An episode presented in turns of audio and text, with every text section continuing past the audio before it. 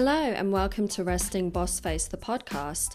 I'm your host, mentor, and business bestie Tara, and I'm here to teach you how to start a business from scratch and grow to seven figures. This podcast is all about the entrepreneurial journey, and we'll be covering topics such as systems, mindset, social media marketing, building a website, and running and growing a profitable business. If we haven't met before, get ready to become business besties.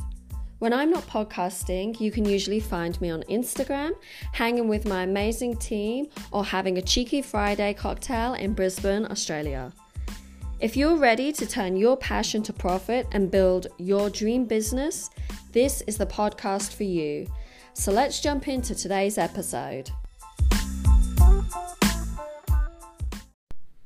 Welcome back hope you are all well or as well as can be. This week, I want to talk about how to motivate yourself when you just cannot be bothered.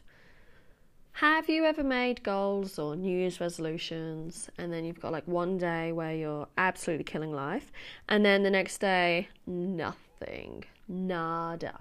You just stop. You literally just give up after like five minutes.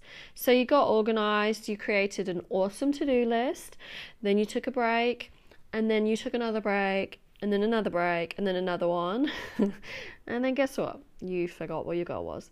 So, most productivity tips that you'll read are really functional and like including mine as well. Like, I love a good functional practical tip. Um, but what happens is they end up focusing on the how and they don't actually address the emotional needs, which is the why, and they motivate you to actually kick some goals.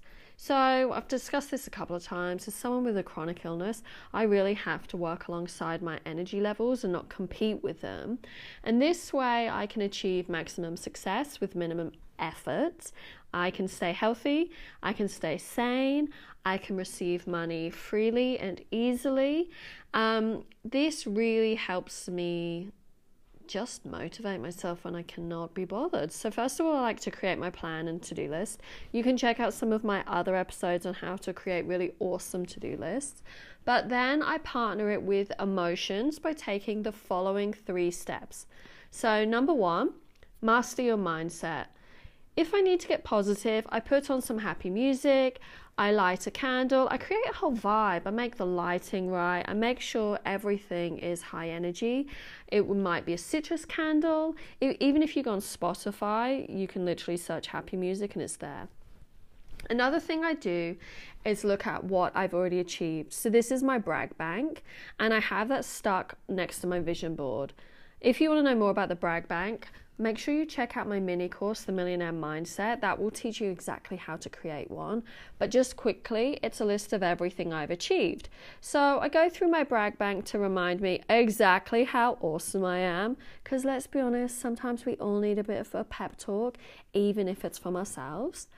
Number two, I treat myself, but only after I've done the work. So if I've got a major project due, I allocate myself a reward, and whether it be some new gym gear, whether it be 30 minutes calling my best friend, whether it be like unlimited next Netflix and chill for the entire weekend with zero guilt. It could be a fancy coffee shop coffee instead of homemade. Basically, any little treat for when I complete something on my to do list. Number three is rallying the troops. So, peer pressure, it does do more damage than good, but if you surround yourself with people that you aspire to be, it will naturally help you succeed. So, whether that's an online accountability group, a business bestie and a mentor, or a business coach, or even just an accountability buddy, um, networking with people that have achieved what you want to achieve, or listening to podcasts from entrepreneurs that you want to be like. Research shows that if you have friends that have high goals for themselves, you'll naturally take on that sense of seriousness for your goals. So, they're my three quick, easy steps to help to motivate yourself when you just CBA.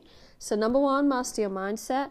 Number two, treat yourself. And number three, rally the troops. Thanks for listening to this super quick episode, and I'll see you in the next one. Bye.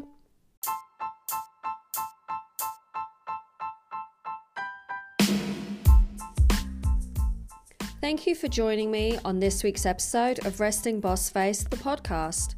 Make sure you visit restingbossface.com forward slash latest for your free ultimate startup blueprint. Inside the interactive workbook, you're going to find out how to gain clarity on where you want to take your business, understand your ideal customer, create a plan for sales, attract customers with valuable content, and build a community of raving fans. If you enjoyed this episode, I would love it if you could subscribe and leave a rating. And if you're more of a social butterfly, please screenshot and share this episode on Instagram. Make sure you tag me. Can't wait to see you in the next episode. Bye.